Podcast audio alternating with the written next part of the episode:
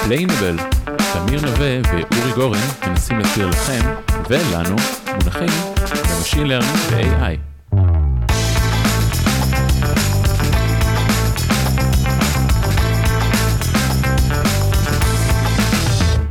אהלן וברוכים הבאים לפרק חדש וקצת שונה של Explainable. אה, כפי שאתם שמים לב, אנחנו משתעשעים די הרבה עם הפורמטים, ולאור ההצלחה של הפרק הקודם על איך לא להעסיק ג'וניורים, מתוך החוויה שלי כמעסיק בארגמקס, החלטנו לדבר על סיפורי הצלחה. זאת אומרת, ג'וניורים שבשנה, שנתיים האחרונות מצאו עבודה, מספרים על תהליך החיפוש, מה עזר להם, מה לא עזר להם, ואיזה טיפים הם יכולים לתת למי שמחפש היום. אבל לפני שנתחיל בפרק, אני רוצה להודות לאנווידיה. אנווידיה עורכת את כנס ה-GTC ב-20 למרץ 2023, ממש עוד מעט, ואנווידיה הואילו בטובה לתת כרטיסים ל-DLI, Deep Learning Institute, להכשרות שלהם, זו הטבה בשווי של 100 דולר, לכל מי שהואיל בטובו להשתתף בפרק היום. ובלי קשר, שווה, שווה לכם להירשם ל-GTC, זה אחלה כנס, הפוקוס השנה על Generative AI, מומלץ בחום. לפני משהו כמו שלושה שבועות פרסמתי את הפוסט שאני מחפש מתנדבים לענות על השאלות הבאות, ואלה השאלות. ספר קצת על הרקע שלך, או ספרי קצת על הרקע שלך. אז אני דין, סטודנט תואר ראשון ושני ב-Data Science בבן גוריון. בדיוק אני מסיים את התואר הראשון, שנה רביעית. בעצם בשנה הזאת גם התחלתי כבר את השנה, את השנה הראשונה של התואר השני, מתמקד בתחום ה-NLP, עיבוד שפה טבעית, ועובד במשרת סטודנט Data Science ב-AudioCodes. תשובה שקיבלנו ממועמד שמצא עבודה לאחרונה ובחר להישאר בשם בדוי, אז אני אקריא את התשובות בזו אחר זה. עתודאי עם שני תארים, כאשר התואר הראשון הוא בתחום, התעסקתי בצבא בתחום, ולאחר מכן גם בתעשייה. אהלן, שלום, אני אבי, Data Scientist. אז אני ברקע שלי בכלל מגיע מעולם ההנדסת מכונות. למדתי הנדסת מכונות, תואר ראשון ושני בטכניון, ועבדתי במשך מספר שנים, משהו כמו חמש שנים בעולם התעופה. בתפקיד מהנדס מכונות. את העולם הדאטה אני גיליתי בזמן שעשיתי את התואר השני שלי, ובתזה הייתי צריך לעשות, הייתי צריך לאבד מלא מלא נתונים מאיזשהו ניסוי, והאקסל לא הצליח לעמוד בזה, אז, אז גיליתי את הפנדס, ומשם היסטוריה. שלום, קוראים לי צחי מורד. אני בעל תואר ראשון בביולוגיה, תואר שני באקולוגיה ימית, תואר שלישי בביולוגיה מולקולרית, ואני מדע נתונים היום בוויזה. היי, אני נתנאל, בן 33, נשוי טרי וגר ברמת גן. במקור אני מהנדס אווירונאוטיקה, למדתי בטכניון, הנדסת אווירונאוטיקה וחלל. עבדתי בתחום בתעשייה הביטחונית כמעט שלוש שנים. לאחר מכן עשיתי הסבה לדאטה סייאנס בבוטקאמפ שערך חמישה חודשים, למדתי שם Machine Learning, Deep Learning ועשיתי פרויקט באיזו חברת הייטק קטנה. ואני עובד בתחום ממאי 2022 בחברה שמתעסקת ב-e-commerce. קוראים לי טל החיים דמרי, אני בוגר הטכניון הנדסת חומרים וכימיה. ולפני שנה וחצי התחלתי הסבה ל... Data Science, ואת העבודה הראשונה התחלתי לפני ארבעה חודשים ב-Applied Materials. מה הביא אותך לחפש עבודה דווקא בתחום הדאטה, כן, ולא Front-end או משהו אחר? אז עשיתי תואר בזה, אז די ידעתי שאני הולך לכיוון, לכיוון הזה, ומה שהביא אותי בעצם ללמוד את התואר זה ההבנה שזה עולם מאוד מגוון. אפשר לעבוד, על, לעבוד בחברה שמתעסקת בניסיון למגר מחלות, אפשר לעבוד בחברה שמסתכלת יותר בעיבוד תמונה, רכבים אוטונומיים, או מודלי שפה, צ'טבוטים. זה עולם שעכשיו אנחנו חווים את המהפכה שלו, וגם רציתי להיות קדמת הטכנולוגיה, וגם לדעת שאני במקום שנמצא בעבודה שאני לא מונוטוני בה. כאילו אני יכול עכשיו אה, שנתיים לעבוד בתת תחום מסוים, אה, להחליט שבא לי לעבוד בתת תחום אה, אחר. זו הסיבה העיקרית. מאז ומתמיד אהבתי את תחום הדאטה. למדתי כמה קורסים בתואר הראשון, ובזמנו זה נשמע לי כמו תחום מרתק, וכמובן היו לי מנחים מדהימים בתזה. היא שאני עבדתי מספר, אז בשנים שאני עבדתי בעולם המכונות עשיתי עבודה מסוג מסוים ואני חיפשתי עבודה שהיא יותר uh, מחקרית, uh, שמצריכה יותר uh, חשיבה עמוקה וככה הגעתי לעולם הזה של הדאטה כי שוב נזכרתי בעבודה שעשיתי אז בזמן התזה ורציתי להתקדם באמת ל... לעולם ה-Machine Learning ולהכיר אותו יותר ולרכוש כלים ממנו בשביל ההנדסה אז ככה הגעתי לשם. אני אוסיף שהיה לי גם מספר חברים שעשו את אותה הסבה, גם מעולם אה, הנדסה לעולם אה, הדאטה, והם גם המליצו לי ודיברתי איתם. המסלול שלי בדאטה התחיל אה, די במקרה, שנחשפתי בכלל לתחום בפודקאסט שעושים היסטוריה. דובר שם, אם אני לא טועה, על הדיפ פייק ודברים בסגנון הזה. וזה היה נשמע לי מאוד מעניין, ושמתי את זה על אש קטנה, ובערך כמה זמן אחר כך אשתי התחילה ללמוד Python, ואמרה לי בוא תלמד איתי, אמרתי לה כמובן לא, ואחרי כמה זמן אה, דווקא שהיא למדה, אמרתי לי יאללה, אני גם ננסה גם, היה מאוד נחמד ומגניב, וטוב, הצטבר לי קצת זמן פנוי, והחלטתי ממש לרדת, להתחיל להיכנס לנושא, התחלתי עם הקורס של אנדרו בוג, אה, ופשוט מפה לשם, כשבאמת התחילה הקורונה וכל זה, אז uh, ראיתי בזה הזדמנות, בדיוק סיימתי איזה פרויקט בעבודה, ולא לא נראה שאנחנו ממשיכים באותו כיוון, ופשוט uh, קפצתי על זה, והתחלתי ללמוד בצורה עצמאית, uh, ועוד מאוד חברים שהכרתי בקורס, ובהמשך בעצם התחלתי התמחות, ו... אחרי הרבה מאוד רעיונות ואחרי הרבה מאוד מאמץ, בעצם הגעתי אה, למשרה הראשונה שאני עובד בה היום כמדע נתונים בוויזה. אה, קודם כל, כל השנים האחרונות אפשר לראות באופן מובהק שהעולם פשוט הולך ומתבסס על דאטה, כל השירותים שנותנים מתבססים על דאטה. אה, דבר שני, יש באמת היום פיצ'רים וטכנולוגיות ברמה של life changers, והייתי שמח לקחת חלק בתהליך המטורף הזה מהתרומה הענקית הזאת? עבדתי במקצוע שלי, של אה, הנדסת חומרים וכימיה, שבע שנים. ארבע שנים, אה, ארבע, חמש שנים בחברת סטארט-אפ אה, לגידול יהלומים, ואחר כך באלביט, בתור מהנדס חומרים בעולם החומרים המרוכבים. ובשתי העבודות מאוד התעניינתי בניתוח נתונים. התעסקתי הרבה מאוד עם עם אה, תכנון ניסויים, DOE, אה, ואחר כך אנליזות מתקדמות שלהם, סטטיסטיקה. אה, והתחום הזה תמיד מאוד מאוד קרה לי, והבנתי שאני רוצה להתמקצע בו. האהבה שלי לתכנות הייתה כבר מגיל צעיר ואף פעם לא מימשתי את זה, ובעצם הבנתי שעכשיו זו הזדמנות טובה לעשות את זה.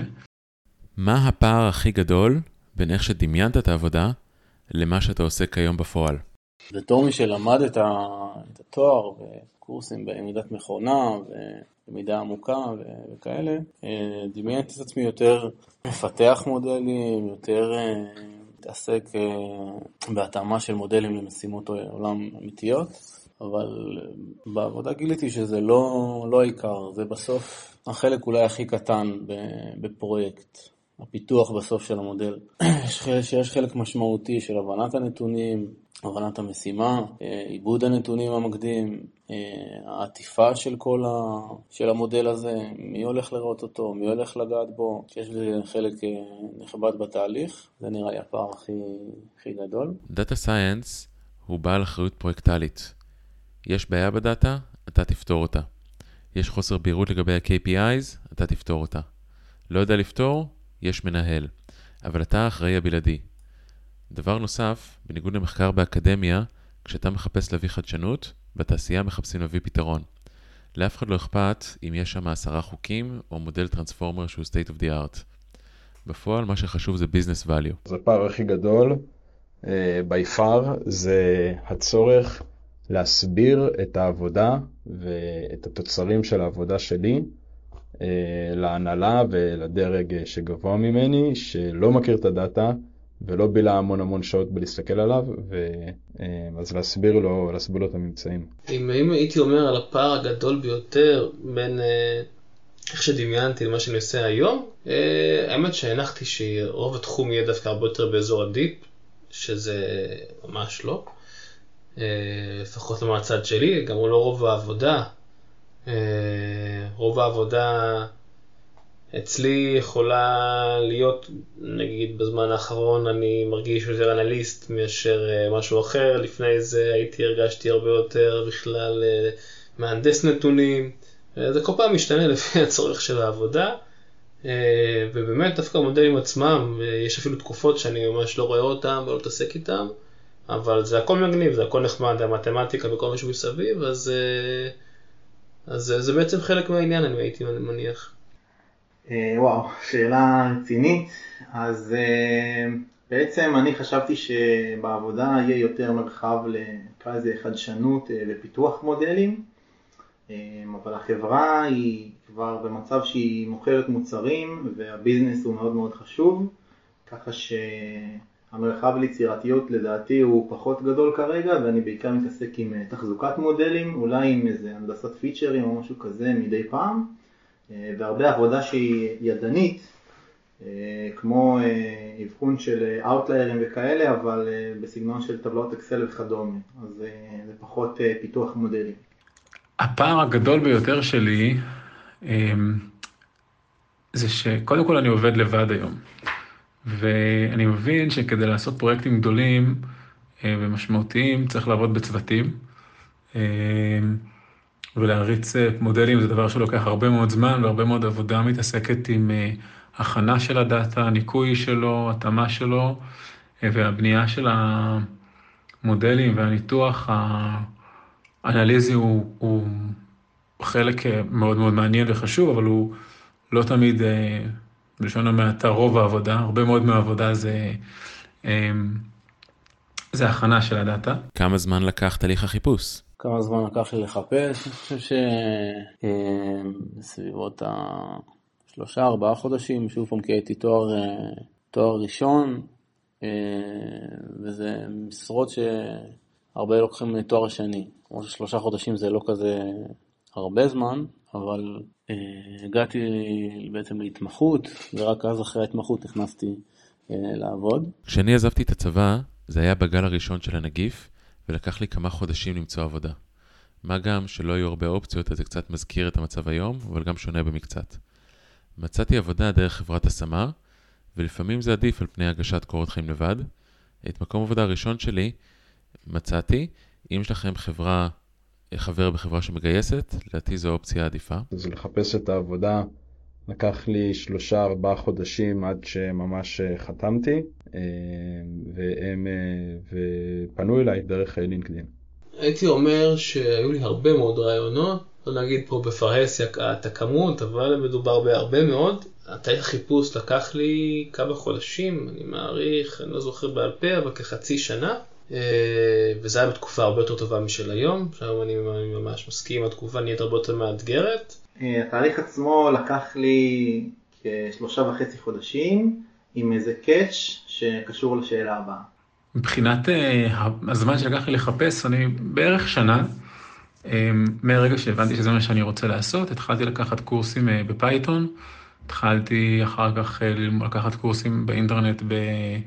רשתות נוירונים ב machine learning, ולאחר מכן, במקביל בעבודה גם השקעתי בשיפור מיומנויות בתור מהנדס חומרים, אבל בשיפור מיומנויות סטטיסטיות, לקחתי קורסים אה, סטטיסטיים, קורסים בתכנון ניסויים, אה, והגשתי קורות חיים למשרות אה, שהיה נראה לי שיכול להיות רלוונטיות, שבהם הערך מוסף שלי כמהנדס חומרים וכימאי יכול לתרום יחד עם הצורך אה, בניתוח נתונים ובהסקת מסקנות סטטיסטיות, אה, ומצאתי אה, בחברה מעולה ב-Applied Materials.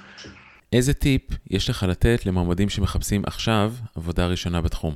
זה להבין באמת מה, מה הם רוצים לעשות ומה מעניין אותם, גם בתחום הזה, כי יש הרבה משרות שמגדירות עצמם כמהנדס נתונים, בפועל זה, סליחה, כ data data scientist, ובסוף זה data analyst. אז חבל אחרי, לבזבז זמן במקום שפחות מעניין את התפקיד עצמו. זה בעיקר על ידי networking, לשאול אנשים דרך ה LinkedIn, דרך מכרים שותפים, על אופי התפקיד, ותוך כדי להתפתח, תוך כדי לעשות פרויקטים, ללמוד דברים חדשים. בתקופה עכשיו שכל יומיים יוצא או מודל שפה או מודל ייצור תמונות אחר. זה שווה תוך כדי החיפוש, לא לעמוד במקום ולשפר את המיומנויות ולרכוש טכנולוג... טכנולוגיות חדשות. כמה טיפים.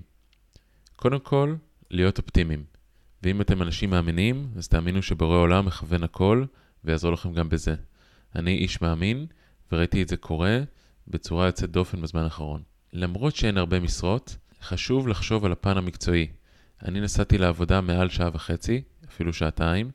זה קשה, אני יודע, אבל בסוף זה משתלם, כי זה ייתן לכם נקודת פתיחה טובה יותר בהמשך. למצוא עם מי לדון ולהתייעץ. בתחום הזה צריך הרבה יצירתיות, ולא תמיד היא תבוא מכם.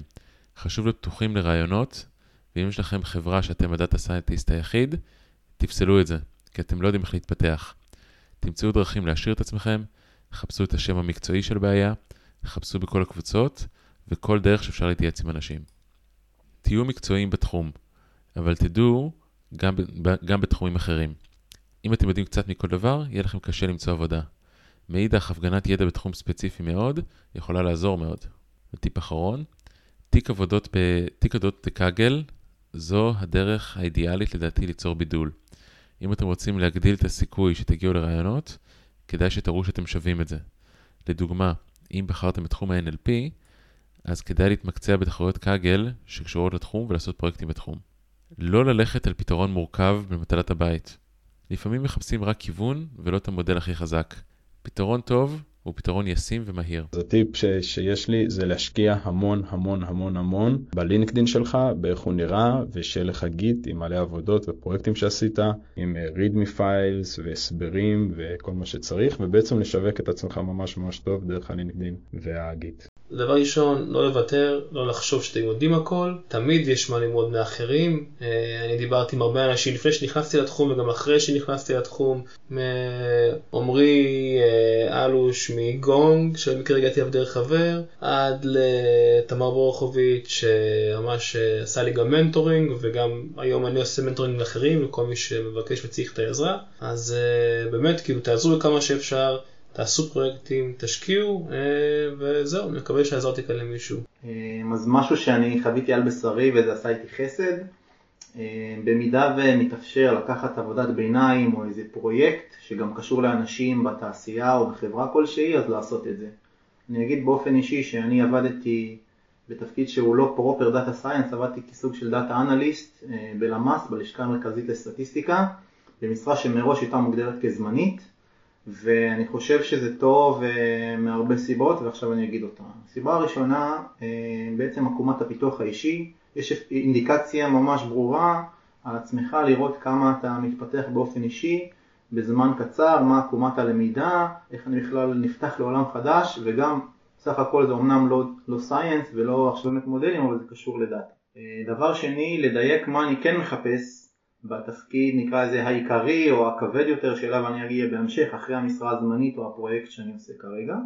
ודבר שלישי שאני חושב שהוא הכי חשוב זה מקום של networking וחוות דעת אובייקטיבית על ה, בעצם על הכישורים שלי ועליי כעובד בתחום הזה של data. וזהו, בהצלחה רבה ותודה. אני חושב שעכשיו זה בעיקר לא להתייאש ולהיכנס לכל מקום שאפשר, כי זה תהליך שלוקח הרבה זמן, ולהמשיך לתרגל להמשיך להתייעץ עם אנשים, עם מנטורים, יש הרבה מאוד עזרה ברשת. לא להתבייש לשאול שאלות, לא להתבייש לחפש ולהעיז. זהו. תודה רבה לכל מי שהתראיין בפרק ושלח לי הקלטה. אני מקווה שהפקתם בזה ערך.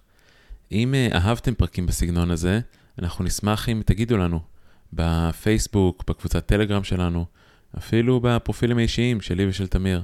אז תודה רבה, ונתראה בפרק הבא.